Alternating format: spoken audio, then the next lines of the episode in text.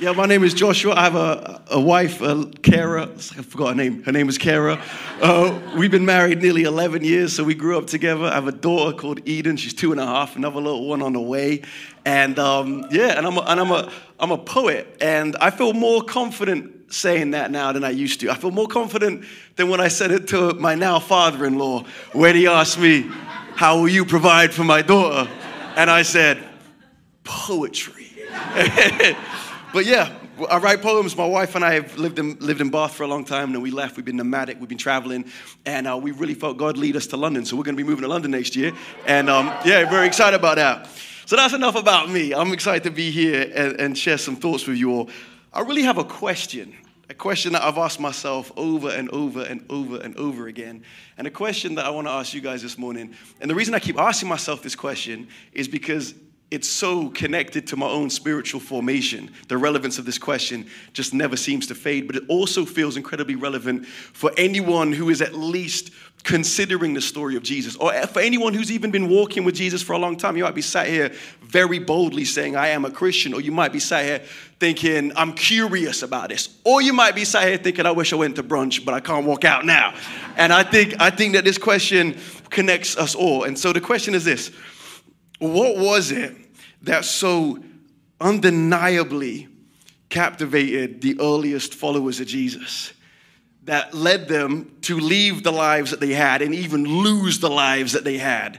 What was it that captivated them? And could it be that the awe and the wonder and the manner in which they were so perplexed and bewildered but convicted to follow this Jesus could be possible for us to have all this time later in 2022?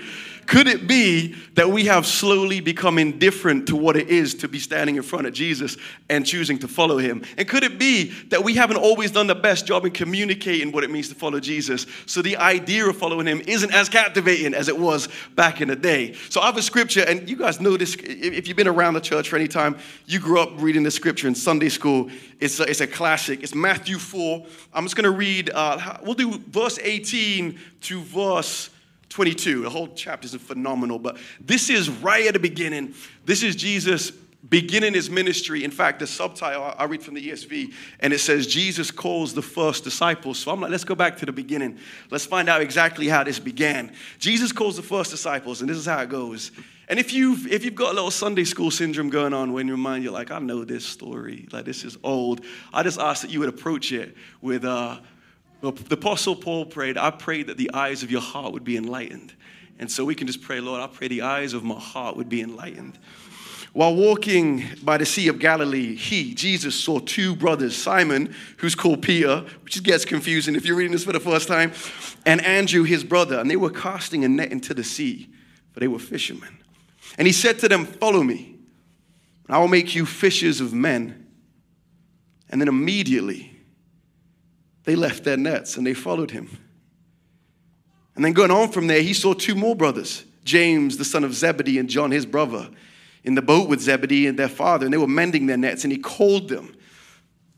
And then immediately they left their boat and their father and they followed him. So, twice in four verses, it says, immediate was the response of these men to the idea of following this Jesus.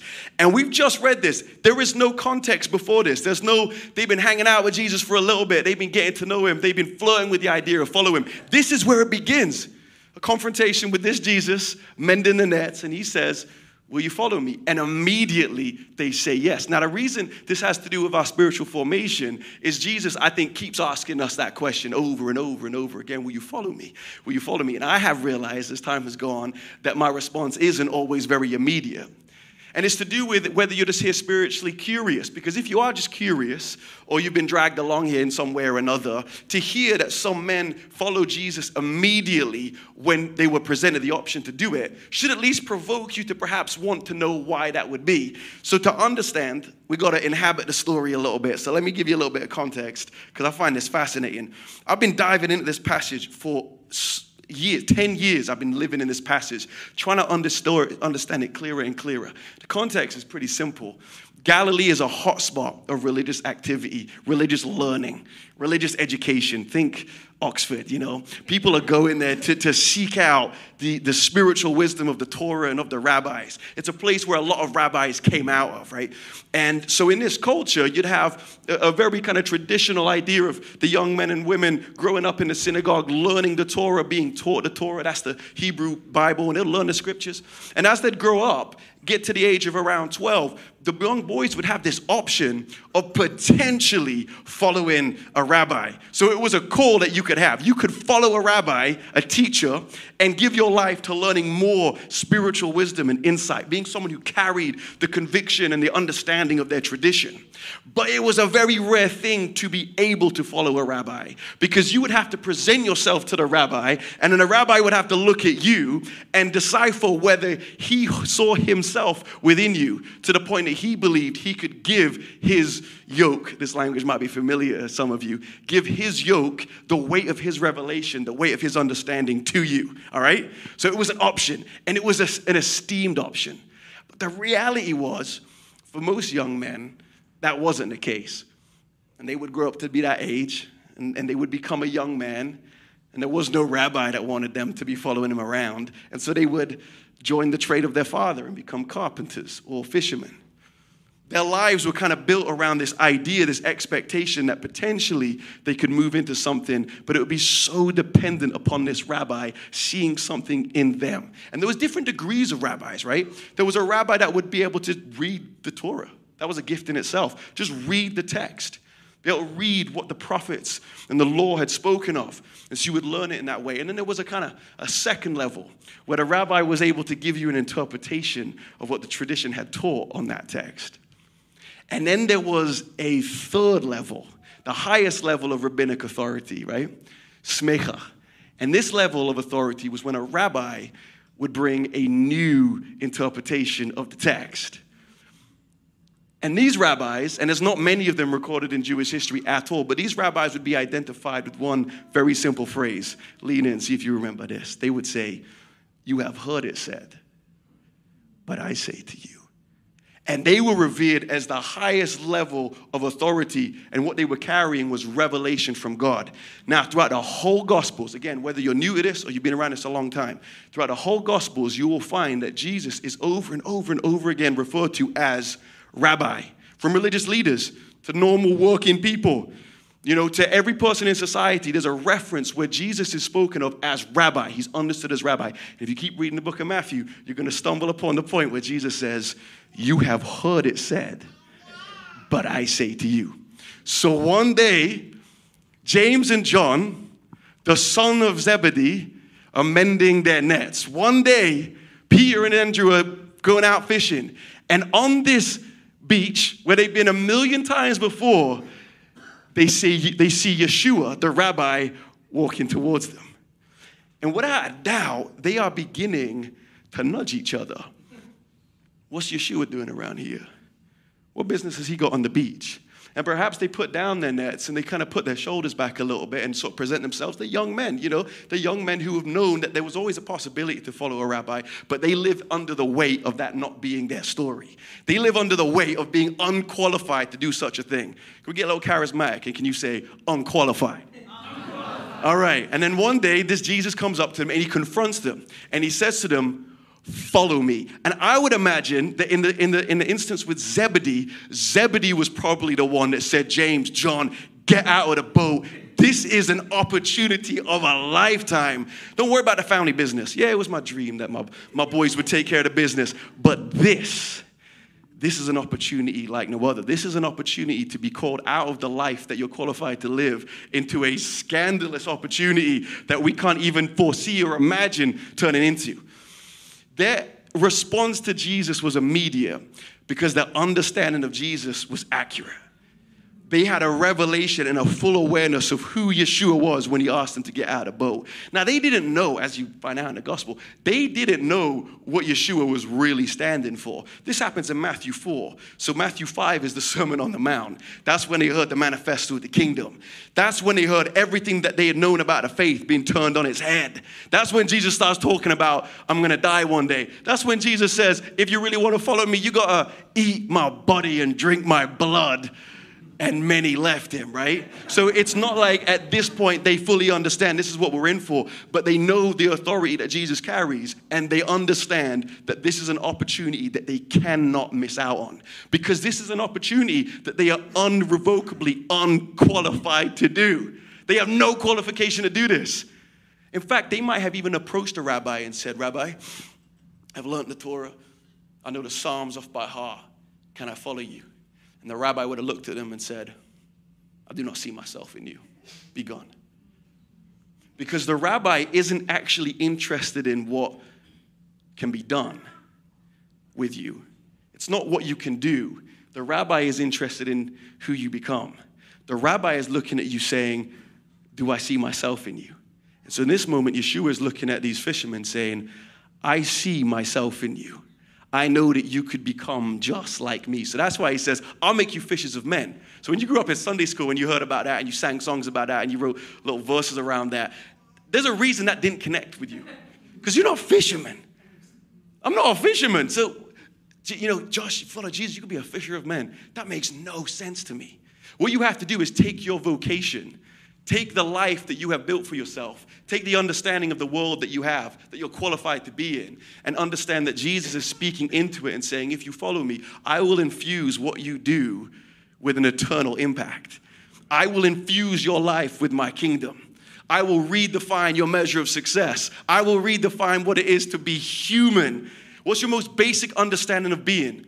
A fisherman. All right, let's use that. I'll make you fishers of men. I will use what you use to define yourself and blow it out of waters. Are you with me? So I think the first, I think the first rea- rea- reality is their understanding of Jesus was accurate, so their response to Jesus was immediate, and we just get a little bit familiar with Jesus. We just get a little bit comfortable with the idea of following Jesus. And uh, and I've realized throughout the last well, 10 years of my life, a lot of it has been spent with a huge comfortability around Jesus rather than an awe and wonder at the idea that every single morning I can get up and follow him. I do think the second thing that happened in that moment on the beach is that somehow, beyond the words that are even written in the text, somehow Jesus spoke to an internal, eternal longing in their hearts. That he connected in them something that this world cannot satisfy. That he spoke in such a way, and he continued to do it throughout the Gospels, that awoken within them this longing to be a part of something and to be defined by something that nothing in this world could offer them. Now, the great question of our age, and I just love that you got Alpha starting on Wednesday, is who am I, right? It's funny. It's always the question of the age. Who am I? What am I doing here? And Jesus, throughout the Gospels, goes after that like nothing else. And I think in that moment on the beach, Jesus somehow, maybe it was just the look in his eyes into the eyes of these young men, I think he spoke to it. I think he said, If you follow me, I will show you who you are. I know you're lost and I know you're longing. I know you're searching for validation. I know you're trying to find a way to find your place in the world. You don't have to put your hand up or anything, but just acknowledge it if you can relate to that, because I certainly do. Like so often of the time, like, where do I fit in this whole tapestry? What does my life mean? What does my life count for? Who is going to come along and validate me to the point that I wake up in the morning and feel secure about being in my body? When is that going to happen? And we've all tried enough things to realize that we could live a thousand years here and still not find it.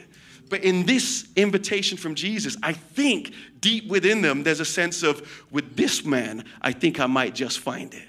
With this man, I think I might uncover it.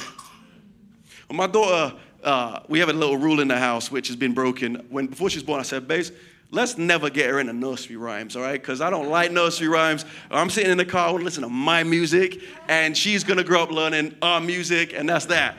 And it worked to a, to a, to kind of a varying degree. But the moment it changed, I'm not, I'm not talking about this being a nursery rhyme, but there was a moment it changed where we were in the car, and I wanted her to connect with the music a little bit more, and I thought, what's a, what's a soundtrack of my childhood that would more connect with her as a child? And you know, there's Wu Tang Clan, but I thought, you know what I'm saying? I think it's, I think I will, I think we'll do the Lion King. You know what I mean? Because I'll, I'll appreciate the Lion King. So I put on the Lion King, and we just skipped the one like um, the Scar song. They get super intense, but we start listening to the soundtrack, and we've been listening to it on repeat for a long time. And so I've just kind of been going back to that narrative in the Lion King and realizing just how prophetic and how kingdom that film is. So you remember the scene where Simba's now grown up, like he's he's a lion now, and he's he's not the little guy that's just rocking around with Timon and Pumbaa. He's, he's, he's a proper lion and he's walking through the wilderness and he's lost. Which is a picture of us, a picture of me. He's walking through the wilderness and he's looking for some meaning and he's looking for some purpose. And he comes along the sage, the desert father, Rafiki, right? The prophet. And he interacts with the prophet. And he's, he's trying to work out who he is. And Rafiki says to him, I know who you are. You're Mufasa's boy. And he says, You knew my father? And Rafiki goes, Correction. I know your father.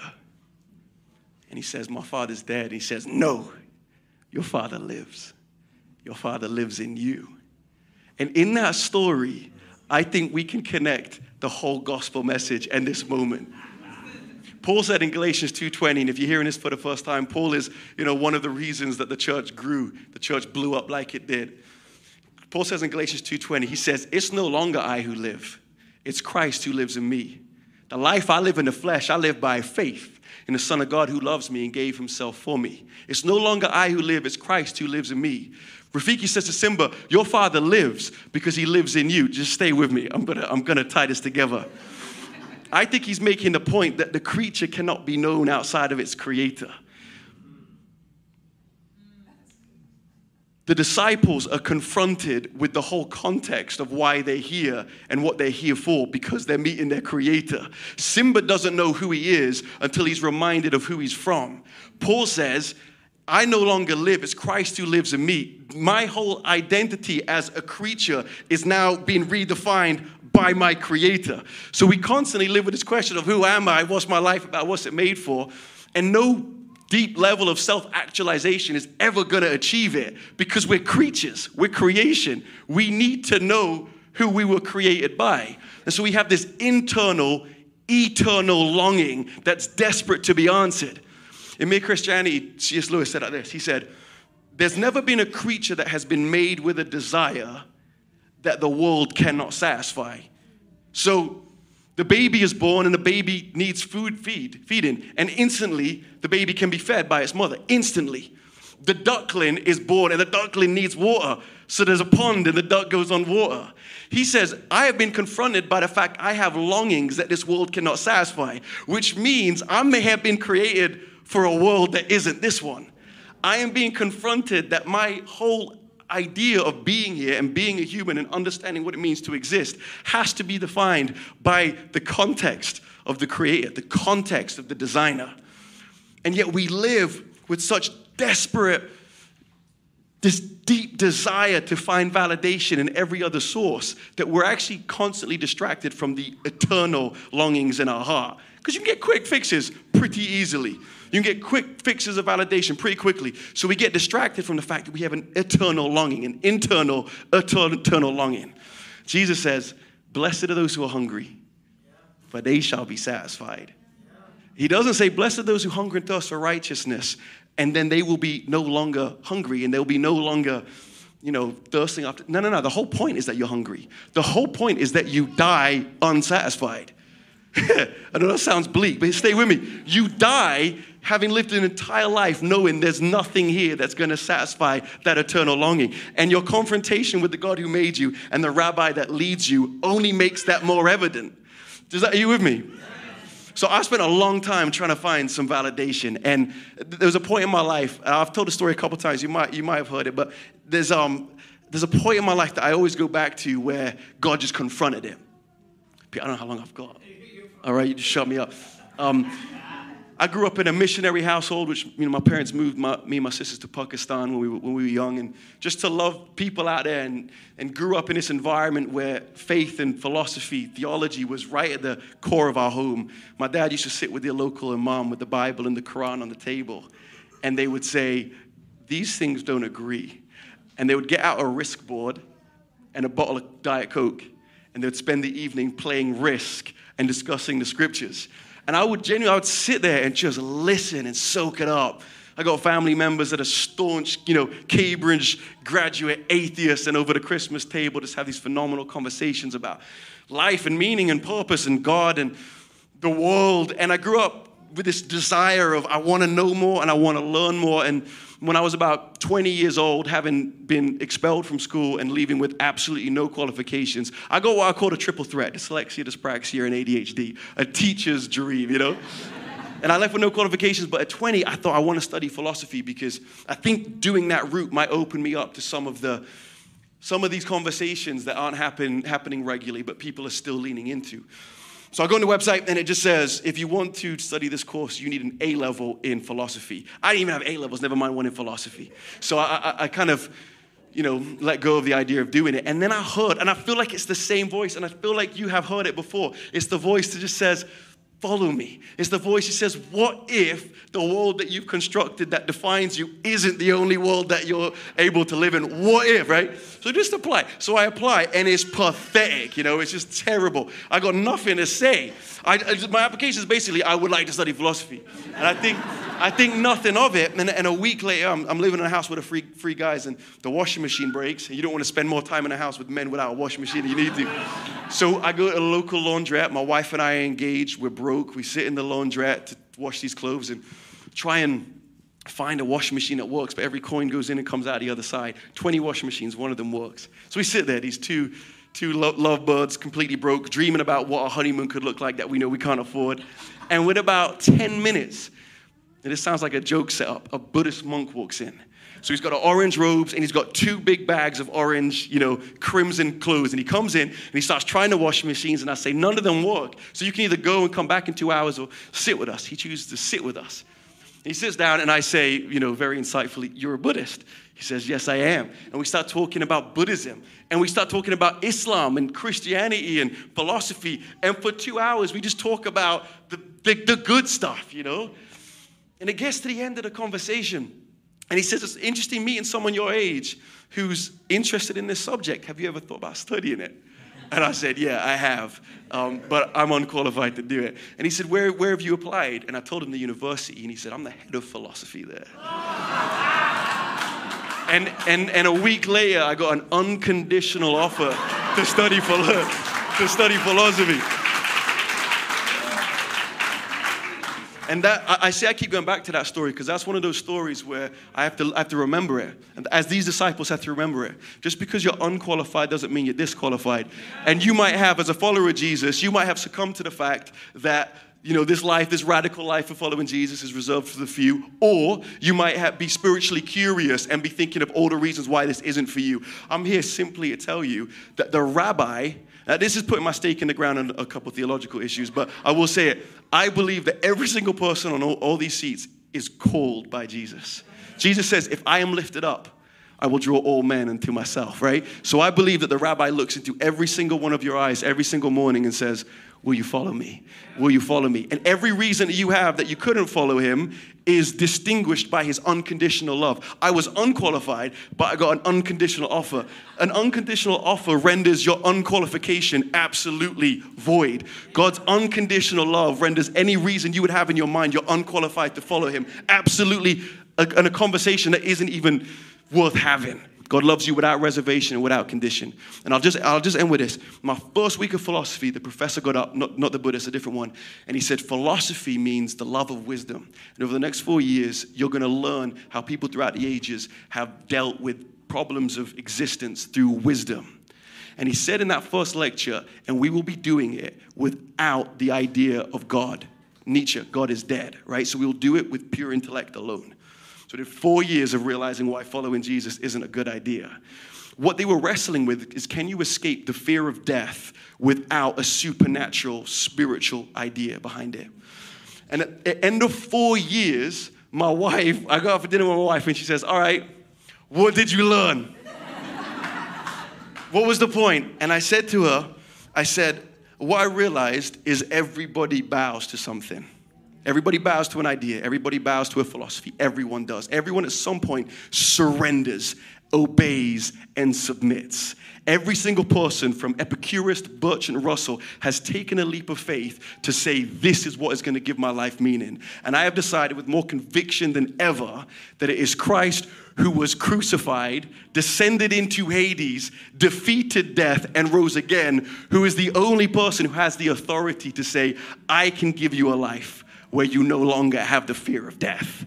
I can give you a life where you live beyond what you're qualified for. I can give you a life where you are continually reminded you are Mufasa's boy. You are not your own. So I'll end with this scripture and I will shut up. This is Hebrews, what Hebrews 2, one of my favorite verses. The writer of Hebrews says this Since the children have flesh and blood, since we're in these bodies, since we are these kind of creatures, he, Jesus, too, shared in their humanity, so that through his death, and go on Alpha if you haven't heard about the death part, so that through his death, he might break the power of him who holds the power of death, that is the devil, and free all who through their lives were held in slavery by that fear, the fear of death. It is only in Christ.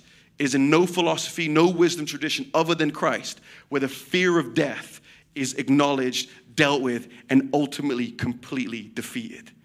Amen.